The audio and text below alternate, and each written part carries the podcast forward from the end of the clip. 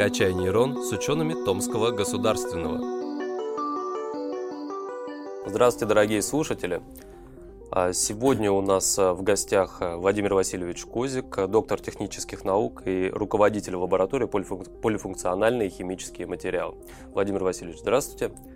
Здравствуйте. Сегодня мы обязательно послушаем про то, чем занимается лаборатория. Дело в том, что там работают замечательные люди, которые в том числе э, делают э, материалы и вещества для солнечной энергетики, для применения в арктических условиях и много другой. Перечень очень большой. Но для начала э, в терминах хотим разобраться. Перед тем, как э, мы узнаем, что такое полифункциональные материалы, вот можно сперва функциональные материалы. Что это такое?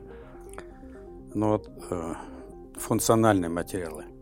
Функциональный материал – это материал с определенными какими-то функциями. Ну, например, э, материалы, которые реагируют на тепло, допустим, там теплоизоляционные, теплоизлучающие, материалы, которые э, реагируют э, на свет, ультрафиолет там, и другие виды излучения, материалы, которые магниточувствительные – пироматериалы, то есть и так далее. То есть если есть какая-то э, вот физическая функция, вот, могут химически стойкие материалы быть и так далее. Это функциональные материалы. Угу. Ну, такие материалы могут быть частью какого-то прибора, оборудования. Да, это вполне нормально. И вот функциональные материалы, они э, чем хороши? То есть они являются основой так называемых умных материалов ну, допустим, там основой сенсоров, вот, которые могут э, э, быть искусственным носом, слухом, э, э органы чувств там э, воспроизводить и так далее. Угу. Ну, тогда, в свою очередь, полифункциональные материалы, это, ну, я могу предположить, что это материалы, у которых много функций. Но здесь, здесь этот термин, он своеобразный. И э, как бы какого-то определенное, э, определенного определения нет. Вот. А, значит, ну, я выскажу, как мы понимаем. Полифункциональные материалы, их можно как бы двояко. Э, значит, это может быть материал, у которого основа, а в этой основе могут, допустим, материал из крупных пор – пористый материал. В эти крупные поры могут э, быть введены э, материалы с другими характеристиками, но более э, меньшего размера, и они тоже могут быть э, пористые. В этот э, материал еще могут быть там, допустим, до наноматериалов э, введены, и таким образом получается материал, э, если он как композиционный, он один, а функций может много Э, значит, выполнять. Могут этот материал покрыть, покрыть гидрофобными какими-то материалами. Он будет отталкивать воду, там не поглощать и так далее, плавать. Если он легкий, он может плавать на воде. Вот. Это, скажем, один вариант.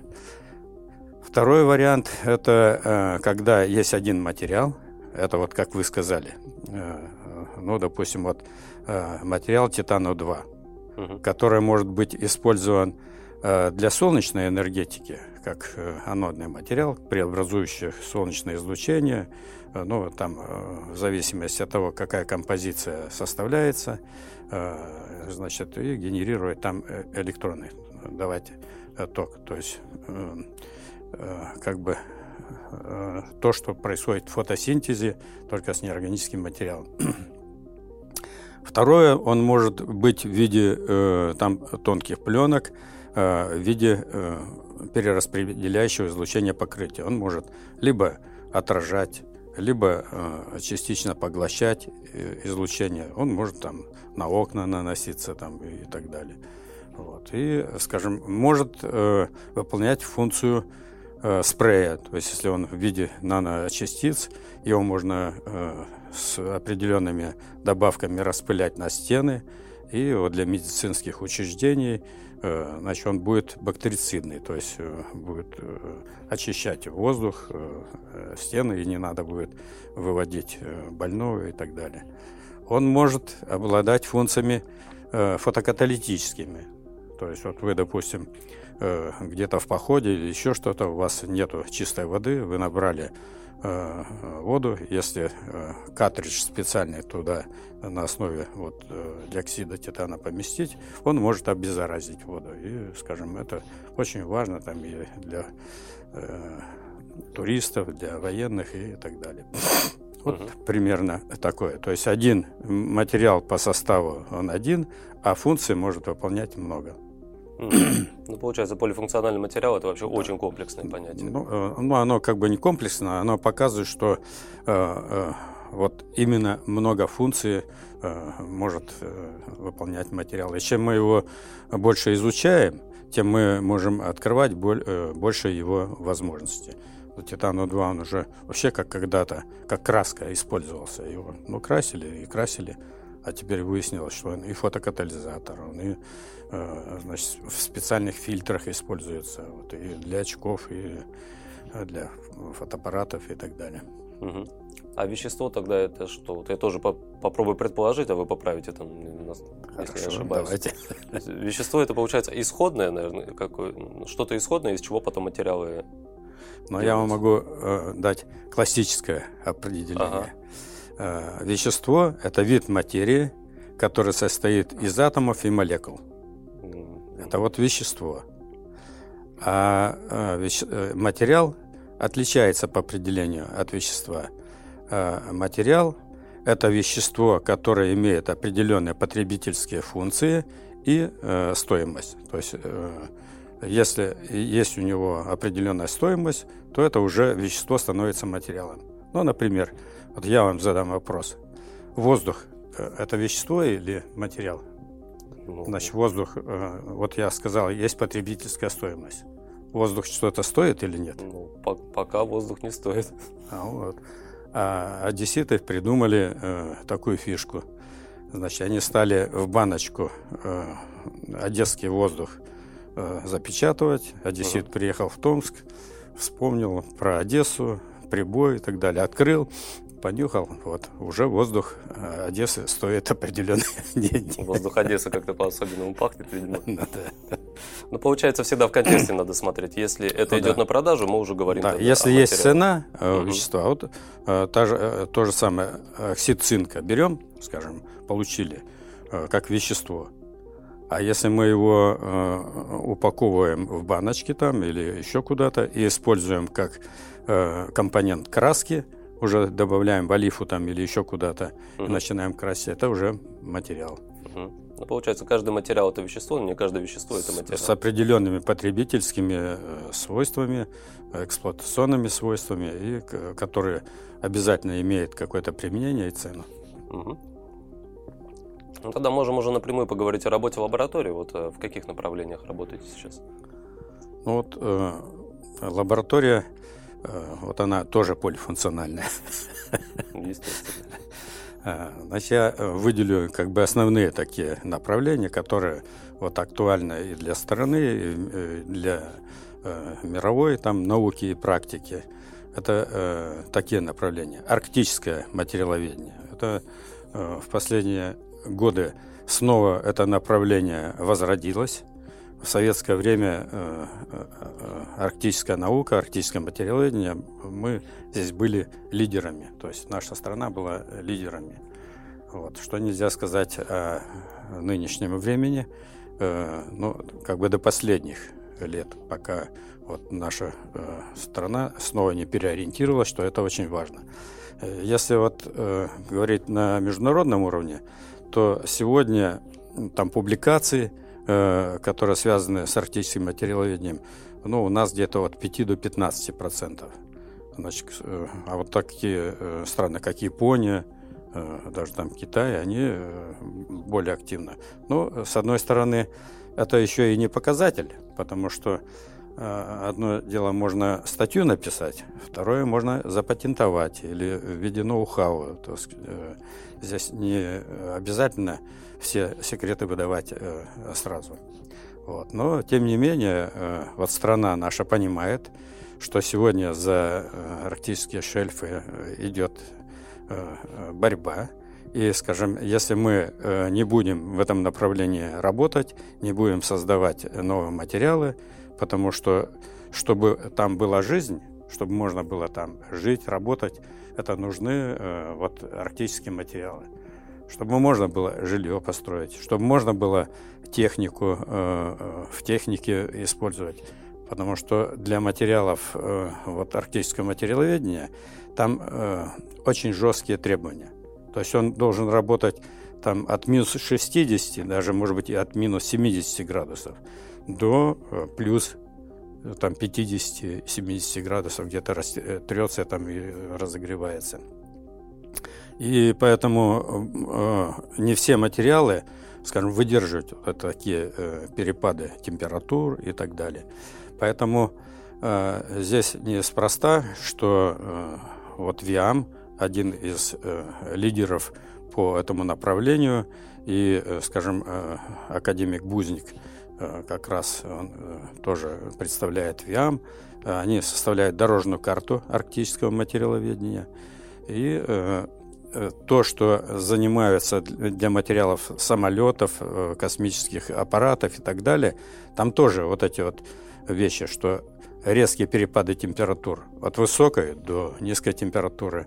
И примерно то же самое в арктическом материаловедении происходит.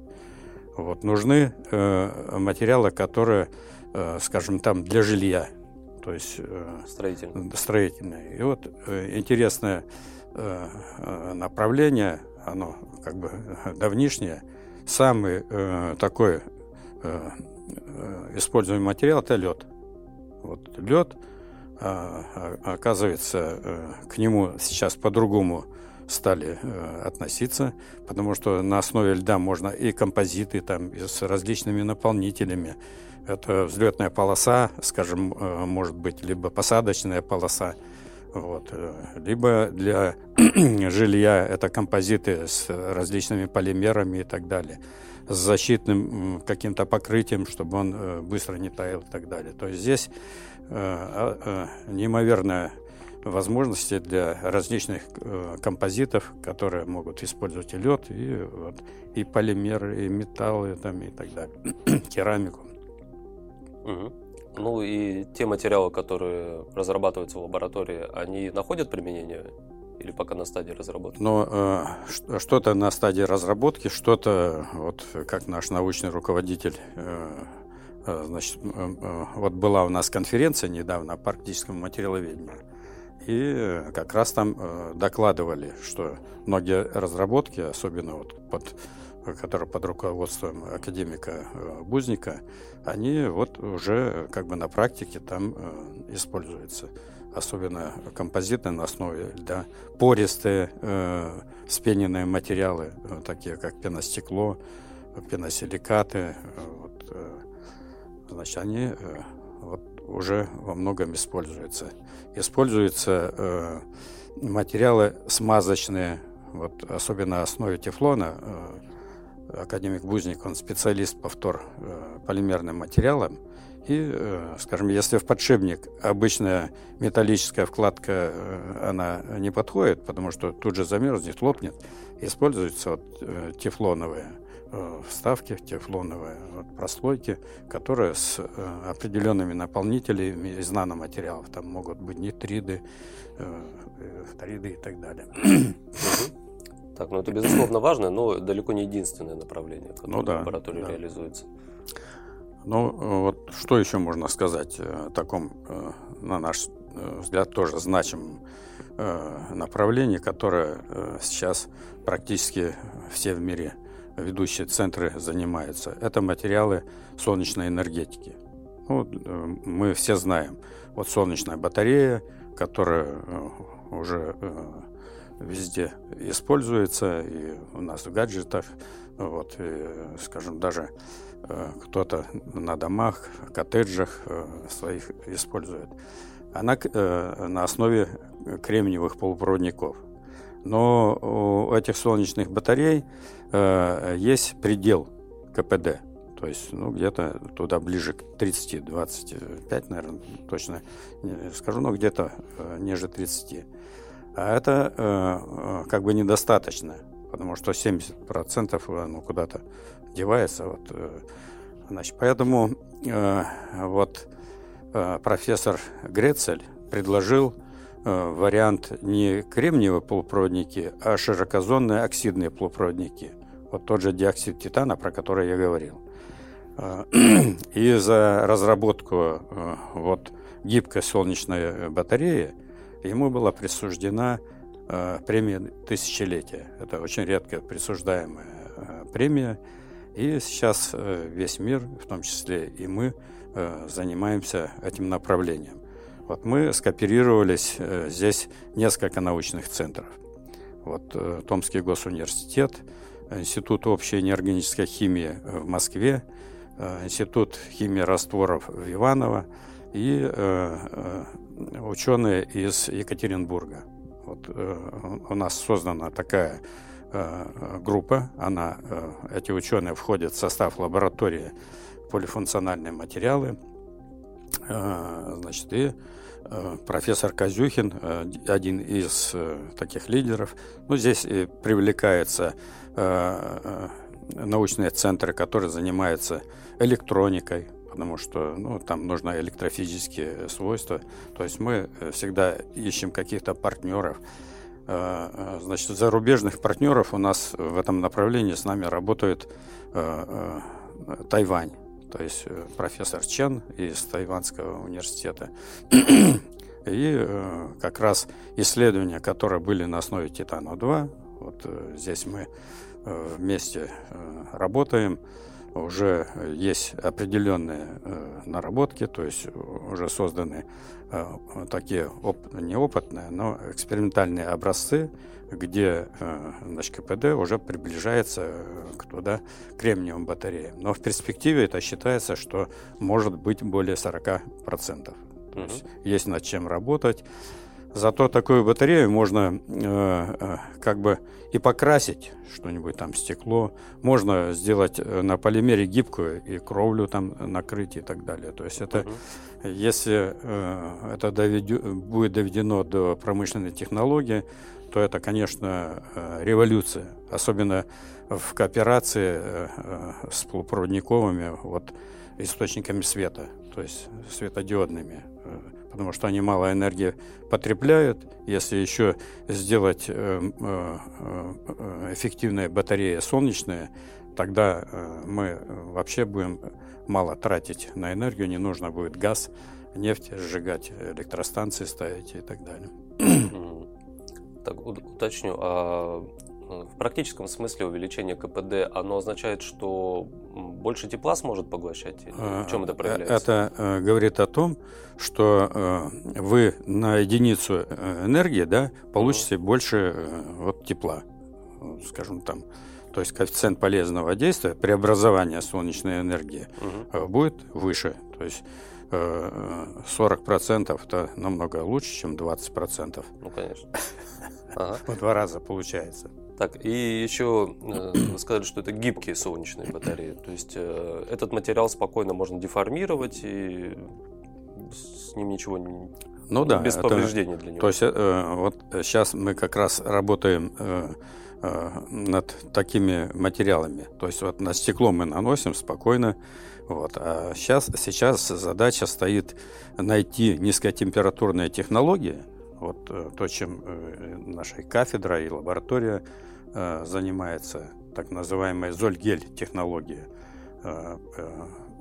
методы мягкой химии, вот, которые могут при низких температурах получать вот, те же диоксид титана, проводящие там специальные прозрачные электроды на основе там, оксида индии, олова и так далее, сенсибилизаторы материалов – вот. Здесь нужны температуры, чтобы ну, где-то меньше 200 градусов. И вот те технологии, которые у нас на, на кафедре в университете, вот в институте э, химической технологии, неорганической химии э, существует, мы э, вот создаем научные группы из молодых ученых, привлекаем аспирантов, там, магистров, даем им темы. И э, если на, нам удастся достичь температур получения вот этих компонент меньше 200 градусов, то можно будет на полимеры.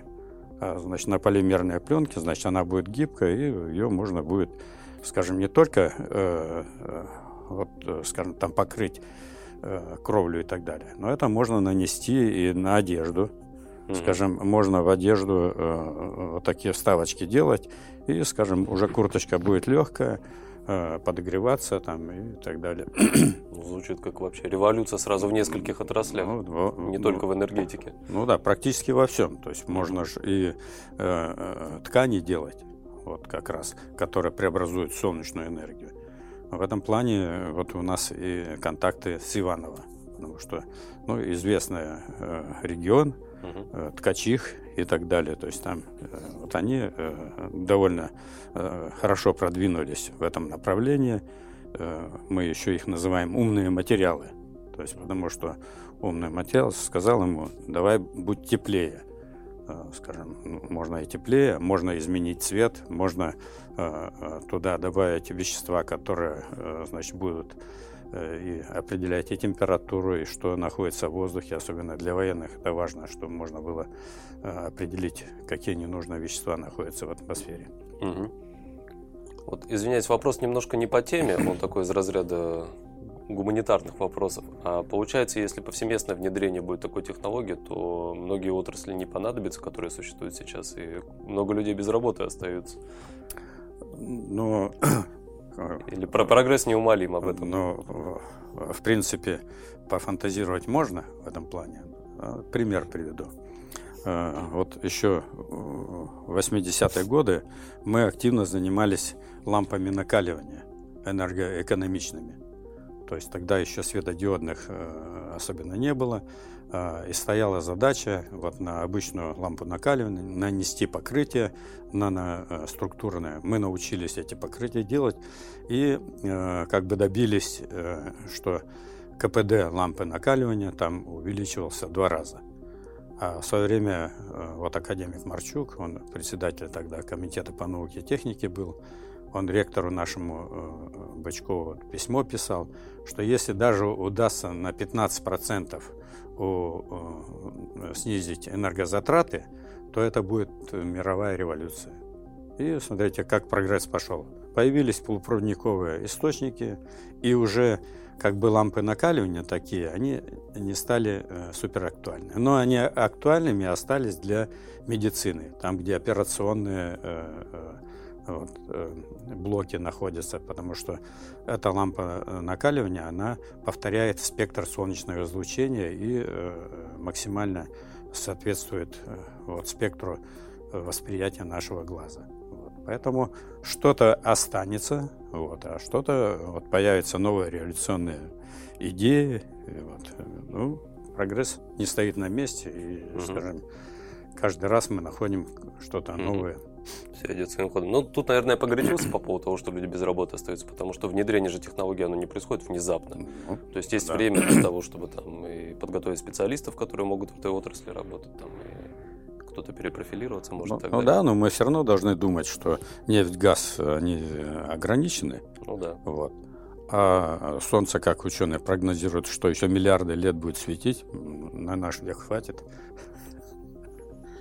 Да и не только на наш. Так, ну вот арктические материалы, э, солнечная энергетика, э, еще несколько направлений, да, можем назвать? Ну да, вот э, я уже как-то отметил, что мы занимались специальными покрытиями, которые на лампы накаливания, э, значит, они могут перераспределять излучение. Вот. И, скажем, вот эти вот вещи, которые позволяют, допустим, э, изменять спектр, убирать там жесткое ультрафиолет, скажем, или отражать инфракрасное излучение. Вот. Они, э, скажем, важны, потому что если мы на э, стекло домашнее нанесем теплоотражающее покрытие, значит, тогда получается, что зимой тепло не будет выходить из, из квартиры, а летом не будет жарко. Вот. Скажем, это э, актуальное направление, оно, э, скажем, важное. Ну вот сейчас, вот даже, э, по-моему, завтра будет на умнике у меня аспирант-магистр докладывать проекты, значит, где разрабатываются спреи Вот, э, спреи э, на основе э, широкозонных полупроводников, вот тоже диоксид титана, церия, оксид цинка, которые могут использоваться как и спрей, и как крем. Вот, как крем для противозагара. Потому что, допустим, диоксид церия, он позволяет, не, не допускает воздействия жесткого ультрафиолета на кожу. За счет там э, физико-химических процессов, э, значит, э, жесткий ультрафиолет не достигает кожи.